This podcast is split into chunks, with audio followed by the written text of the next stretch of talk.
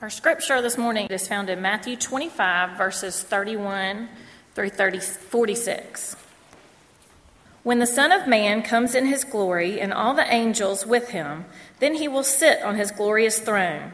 Before him will be gathered all the nations, and he will separate people one from another as a shepherd separates the sheep from the goats.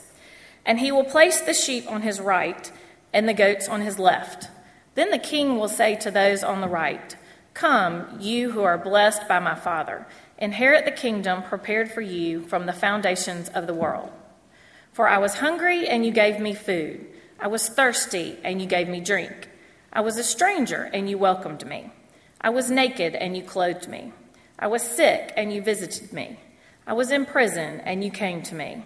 Then the righteous will answer him, saying, Lord, when did we see you hungry and feed you, or thirsty and give you drink? And when did we see you a stranger and welcome you, or naked and clothe you?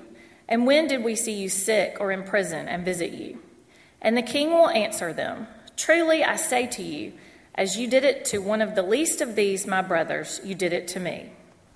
Then he will say to those on his left, Depart from me, you who are cursed, into the eternal fire prepared for the devil and his angels. For I was hungry, and you gave me nothing to eat. I was thirsty, and you gave me nothing to drink. I was a stranger, and you did not invite me in. I needed clothes, and you did not clothe me. I was sick and in prison, and you did not look after me. They also will answer, Lord, when did we see you hungry or thirsty, or a stranger, or needing clothes, or sick or in prison, and did not help you? He will reply, Truly I tell you, whatever you did not do for one of the least of these, you did not do for me. Then they will go away to eternal punishment, but the righteous to eternal life. This is the word of the Lord. Thanks be to God. Okay, this is second in a series on the parables, and it's called Oh, the Stories He Threw. And who can review from last week why it's called Oh, the Stories He Threw? You can't because you know Greek. Stephen, I didn't know that. Huh? Somebody tell me? Oh, yeah. Randy's pointing to Farah again. We're not going to put Farah through anything else like we did last week. You just got to know Randy, okay? Uh, does anybody remember why we're calling it, oh, the stories he threw, and it's about the parables? Does anybody remember what parable means? The word parable, which in the Greek is parabolos. Anybody know? Fair, you probably know now, don't you? Or, okay, no, no, no. Do you? What is it? To throw beside. Farah Karimi over here. There you go. All right. uh, the word parable means to throw beside. And we talked about that wonderful definition of parable, which is an earthly story with a heavenly meaning. And Jesus could have just, just spouted out, you know, uh, little truths, spiritual truths in a sentence or two. But what he decided to do, because it was such a, an effective means of teaching, was to throw a story beside that truth. And that's literally what a parable means to throw beside. Parabolos. Bolos, you get words like ballistic. He would throw a word, or excuse me, throw a story beside some spiritual truth.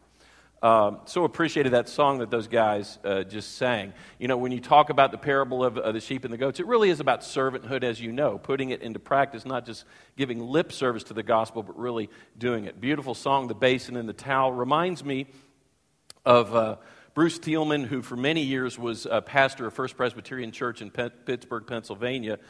And he preached a sermon on uh, servanthood, and he said a deacon came through the line afterwards, and he said, Really, you know what, Pastor, it's all about basin theology.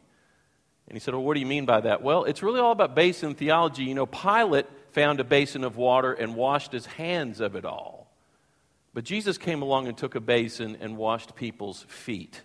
He said, It really boils down, Pastor, to which way you're going to choose. Are you going to wash your hands of serving others, or are you going to get on your knees and help serve other people. So, which are you going to do? Well, I want to flip that in the spirit of this two or more ministry that the deacons are so wonderfully uh, putting out. I want to flip this. Do you run the danger sometimes of washing your hands of being served? Not serving, but being served, letting others serve you while you are in need. You know, it's kind of vulnerable to be on the other side of foot washing. How many of y'all have actually participated in a foot washing service? And I always prefer to be on the washing side. You know, the, to have my feet washed always feels clumsy and awkward and vulnerable, and yet that's the point of it to a large extent. But it's sometimes hard to be vulnerable to other people who love you, especially when you're hurting, but it's kind of a pride issue. Reminded me of a story I just read last week, and it's a true story from a new book by Stephen Mansfield. But there's, there was a church that had this great men's ministry that was just going gangbusters, and really the driving force of this men's ministry was a guy named Taylor. And he was so involved with it. He was reaching out to the community. He was helping transform life. He was just making such a difference. But a couple of bad things happened in, uh, in Taylor's uh, personal life that really hurt him. And he was hurting at that point. Not just that, uh, he kind of took his hurt into the church and had some conflict with some of the men in his church, particularly those who were in the men's ministry. And long story short, he left the church. And people for a while thought, well, eventually he'll come back. He loves this place too much. Well, he didn't. And so some of the men in the church said, we need to get together and figure out what we're going to do here. We need to have a strategy to bring Taylor back. And so a bunch of these guys in the men's ministry met at a room in the church, and what they decided was this they came up with a bold plan that they would set up camp in Taylor's front yard. 150 of them doing kind of, kind of a rotating shift deal and they would, they would camp out in his yard. And they just decided, we're not going to leave Taylor alone until he comes out. They ran electric lines through some people who came to that church, members of that church who lived near to Taylor. So they ran electric lines so they could have everything that they needed. Uh, they had uh, widescreen TVs there. They had uh, uh, smokers and grills going all the time, great barbecue every evening. They'd have a lot of people there. They were in it for the long haul. And they had big signs all over the place Taylor, we love you. Taylor, please come out. Taylor, we know you're in there. Kind of stuff like that. Taylor didn't appreciate it, apparently. And he called the police. And, and you know, he calls the police on his former friends. And the police came along. And, what, and they came along twice a day for a number of days. And the police, you know, they were, they were like, you know, they would just roll their eyes like, come on, why don't you come out and talk to him? But whenever uh, they would knock on the door and Taylor would come to the door and they would see Taylor, they, they, the men would just explode into applause. Hey, Taylor, we love you. Come on out and everything. And he really resented it even more. Just every day, you know, why don't you policemen do something about that? And they just thought, no, let's just, you know, keep this, keep, keep the peace. It's okay. Nobody's getting hurt, anything. The six, on the sixth day, it almost sounds biblical. And on the sixth day, however, police came to the door and there was an extra large group of the men out there, and they just exploded into applause, just cheering on Taylor. And he finally just broke down, started crying. And he kind of sputtered out this apology, and I don't know what else to say. Well, come on down here. So he came down from the porch and embraced all these guys who just weren't going to give up on him. I mean, they had camped out and they refused to go away. Now, I'm not saying that something like that should become a part of this two or more ministry where we camp out literally on people's yards, okay? I'm not saying that. But I like to think of people at Brookwood being camped out and ready for other people at Brookwood who are needing help. And I know other people too. But, but, but as a church family, I like to think of us being camped out and ready to help other people. You know. But the flip side of that is would you be willing to let those people who are camped out come help you? That's really what we're talking about. You know, would you let them do that? And that's the angle at which I want to approach this well known parable. I mean, you know, we, we read or we hear the story of the sheep and the goats, and we want to be like the sheep, right? I mean, they, they help other people. They don't just give lip service to ministry in the kingdom, they don't just give lip service to, to the gospel. They go out and do it. You know, help people who are thirsty, who are hungry, who, who, who are unclothed, people who are in prison. And we want to identify with those wonderful sheep, you know, who, who do so much without even thinking about it. And they reach out. What, what did Jesus say? And I remember memorizing it in the, you know, the old uh, English. Inasmuch as you have done it to the, fill in the blank, least of these, the least of these. Now, some people in churches struggle with ministering to the least of these. And I'm going to say, and I have no reason to schmooze you, but I've never seen a church that does it better than we do as far as ministering to the least. However, it might be tougher as far as us being ministered to, letting us maybe not be the least. You might, let me ask you this. When you think of the least of these, when you think of this parable, when you think of the least of these, who comes to mind? Might be a poor person, homeless person, an incarcerated person, somebody who's down and out, somebody who is maybe severely depressed, somebody who might be an addict, right? But have you ever come to mind when you've thought of the least of these? Have you come to mind to yourself?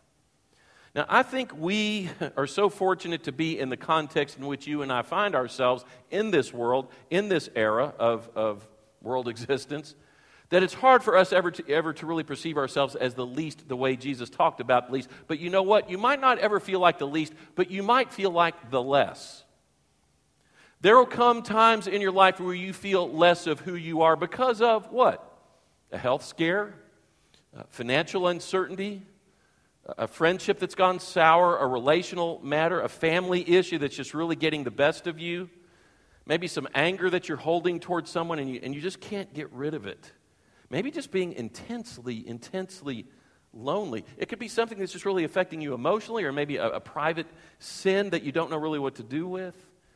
And you may not feel like the least the way you always picture the least when Jesus utters this parable, but sometimes you can feel like the less. Picture yourself maybe not as the least, but at least as the less. Boy, that came out interesting.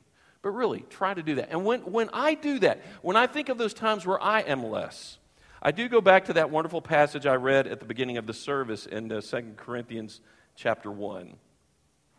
Praise be to the God and Father of our Lord Jesus Christ, the Father of compassion and the God of all comfort, who comforts us in all our troubles so that we can comfort those in any trouble with the comfort we ourselves receive from God. For just as we share abundantly in the sufferings of Christ, so also our comfort abounds through Christ now, how are you and I most often comforted through Christ? I would say, wouldn't you say, it's through the hands and the hearts and the words of people around us, fellow believers, brothers and sisters in Christ. I think really that's what this parable is about with the sheep and the goats. And we need the needs of people who are in need. But what if you're the other person? What if you're that person in need? I think maybe we struggle with that more here. We're a driven culture. I know, I know I talk about this a lot, but I'm right with you. We're a driven culture. We're no nonsense. We're self sufficient. We love to get after it. And we do good at what we do here. Vulnerability might not be our strong suit. I'll be chief of sinners. You know, when I had that sinking spell and everything, which, by the way, I thought I got all the word out. All the tests are great. I'm good, right? Okay? I was dehydrated the first time. The second time, I was overworked. And the hardest part was the weeks after that. I got tired of people being so kind to me. Because I had things to do. Do you understand? Does anybody, can you resonate with that? Stop being kind to me. I've got to go do this. I had work to do. Don't tell me to slow down, please. You know, don't tell me to take it slower. Don't tell me to, don't tell me to be more humble. Some people did that, and I just wanted to, you know, I just, no. But you need to be more humble. And they, they were right. Every one of them was right. But I've got to be really honest with you. It was hard. Very, very hard to be on that end of things. And it probably is that way for you. And so much of it is a pride thing, was a pride thing for me, no doubt. And it's so funny the parable that Jesus brought to me during that time, another wonderful parable he tells it's a lot uh, more brief, which is the parable of the Pharisee and the publican. You remember that one? Basically, a Pharisee says, I thank you, my God, that I'm not like that broken person over there because I've got it all together. The broken publican says, What? Have mercy on me, O Lord, a sinner. And Jesus said, Whose prayer did God really honor? The guy who was willing to say, I am a broken human being in need of mercy and help, and sometimes ministry. You know, Jesus closes that parable by saying, He who exalts himself will be what? Does anybody know? Humbled. And he who humbles himself will be exalted. Oh, God, and I, I'm the chief of sinners with that, but gosh, it's so hard for me to be vulnerable. I can be as image conscious as the next person. I'm not good at just breaking down and saying, I need help. I need help. I need care. How often do we make an idol out of our pride?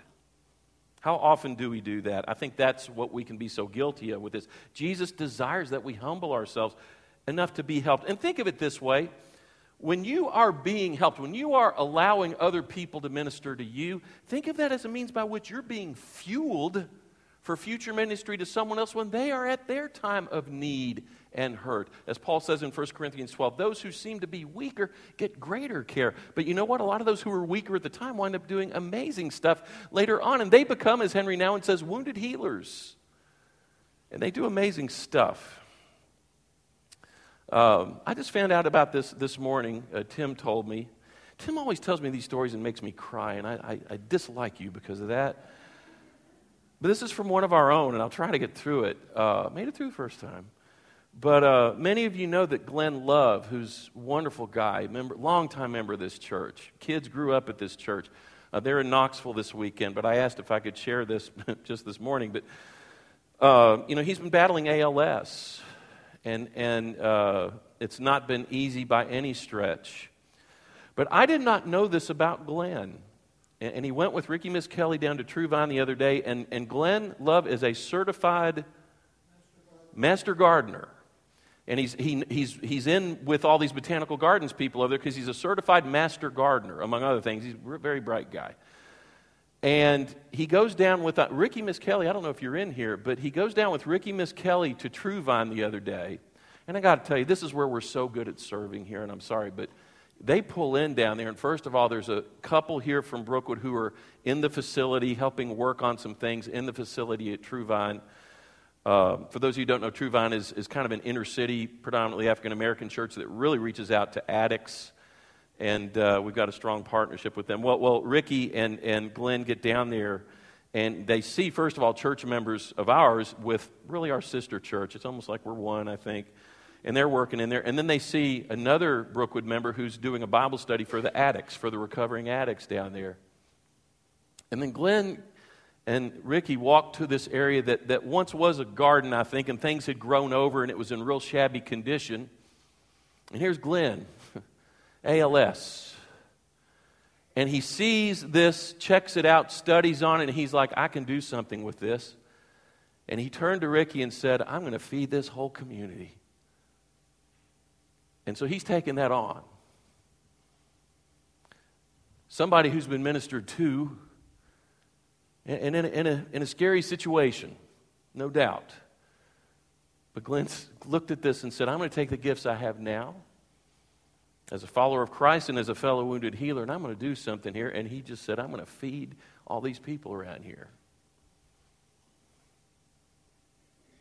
That's being willing to be served in order to serve.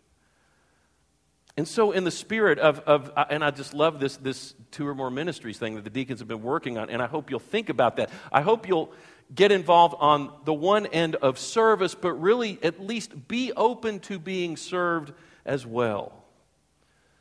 You know, be open to letting your feet be washed. Because isn't that what, isn't that to an extent what the church is about? Love the story uh, about a different ordinance, not foot washing, but baptism. I love the story that Fred Craddock tells about the first little country church. It was a church plant that he planted way out in this rural area of East Tennessee. And they always had their baptismal services at night, kind of in the evening when the sun was setting. Beautiful, you know, setting up there if the weather was right. Still a little bit cool, but they would, they would, you know, the baptismal candidates would be in their white robes and they would go into the lake with the pastor. Pastor would baptize them and bring them back on the shore. And then the rest of the church members would be working on a big fire, big, big kind of campfire kind of thing. And they would give those who had just been baptized a chance to go and get some dry clothes on. Once they gotten dried off, got dried clothes on, they come out. And the deacon chair, whose name was Percy back then, Percy Miller was his name. He said, Percy Miller sat everybody down and went from person to person who was baptized and said, This is so and so and she lives here, and this is what she does for a living. And you know her kids, these two, and uh, they're just great people. They live over the ridge over there in that beautiful little little area, and and just kind of said some wonderful things about each one of them. So everybody will have been, in a sense, formally and, and, and in a church way, introduced to the flock. So he would do that with every one of them. And then they did this. They wanted the, um, uh, the people who had been baptized to stay closer to the warmth of the fire. And so they had the people who had just been baptized to stand around in a circle with you know, broken spaces in it because you know, they didn't, couldn't cover the whole circle. But they stood in a circle with their backs to the fire so they could still feel the wonderful warmth of the fire. Then the rest of the church stood outside of them, facing them in a larger, unbroken circle. And this is what they do, and this is what they still do this day, according to Craddock. Each person would go up, and they would kind of go around in a circular fashion to each one of those persons who had just been baptized, and they would say, My name is Jane. And if you ever need somebody to sit for your kids, call on me. Hi, my name is Joe. We haven't met yet, but if you ever have issues with your roof or your gutter, call on me. I'll be there for you. Hello, this, this is John. My name is John. And if you ever have some car problems and I can maybe fix it, you call on me, I'll be right over. Uh, it went on like that. You know, hello, I'm so and so. And I could even go down this list that's on uh, the insert here. My name is so and so, and if you need uh, uh, help decorating for the holidays, call on me. Uh, if you need some cable and TV set up, call on me. And, and it was this beautiful circle of call on me. And, he, and, and Fred said it went a while because people, you know, it's almost like an ordination service like we've had before, you know, where people just, it takes a while and they just say, You can call on me, count on me. You're of this flock now, you are one with us. Let us serve you. Allow yourself to be served. And then Fred said, finally, when it was all over, they started, just broke out into hymns, a cappella. He said it was just beautiful. He said it just kind of kept taking me to this high mystical place. And then he said, then some other instruments got broke out, and, and we had a square dance. I don't know if they were Baptist, I don't know, but they had a square dance. And he said it was just incredible. Everybody just dancing around, having the best time. And finally, there was just a certain point where Percy Miller, the deacon chair, said, All right, folks, God bless you, but it's time to go. And, and Fred said it was almost this wonderful, reverent, sacred silence. People just got real quiet, gathered their belongings, began walking along the dirt road there. Some of them got into cars, some of them just, just walked home. And he said it was just mesmerizing. And he, and, and he said, you know, uh, Percy hung around a bit to make sure that the fire was out. He was kicking dirt onto the glowing embers that were still there, that were still going. And, and finally, Percy looked over at Fred, and Fred had never been a part of something like this, city boy. Never been a part of something like this. He was just kind of standing there holding his Bible, just kind of, you know. And Percy looked over and said, What's wrong, preacher? And Fred just said, This was, this was just, this was so great. You know, just this whole thing. Y'all do this every time. Yeah, I've been doing it for years. You do it this way, like baptism, and then you have the circle and the dancing and the singing and letting them know you're, you, you know, call on me kind of thing. Yeah, we do that all the time. He just said, Gosh, do you all call that something? What is that? I mean, where did y'all get that? And, and does it have a special name? What do you call that? Percy looked at Fred like, What? He said, Pastor, we call that church. Well, shouldn't we? Let's bow our heads together and this, this is what I would love for you to do. Uh, just take a moment, if you would, and let, let Christ be church to you here for a moment. What, what is it that you're in need of? It might not be something as concrete as having, you know, uh, uh, some painting done. Or it might not be something like, you know, cleaning up after a storm. It might not be uh, preparing a meal for, for, your, for, for you and you're in need of that. What is something that you're really in need of now? It might be peace of mind because of some situation. It might be healing because of some way that you've been hurt. It might be guidance because of some uncertainty in your life. It might be just the grief of losing someone, uh, uh, having a relational kind of breakdown with a friend that needs to be healed. You know what it is. Would you just let that come to the service and let Christ be church for you right now and let Him serve you spiritually? And would you even consider maybe opening yourself up to a brother or sister in Christ who could even be of help to you. Whatever it is you're struggling with, though, could you just take a minute and silently lift that up to Him?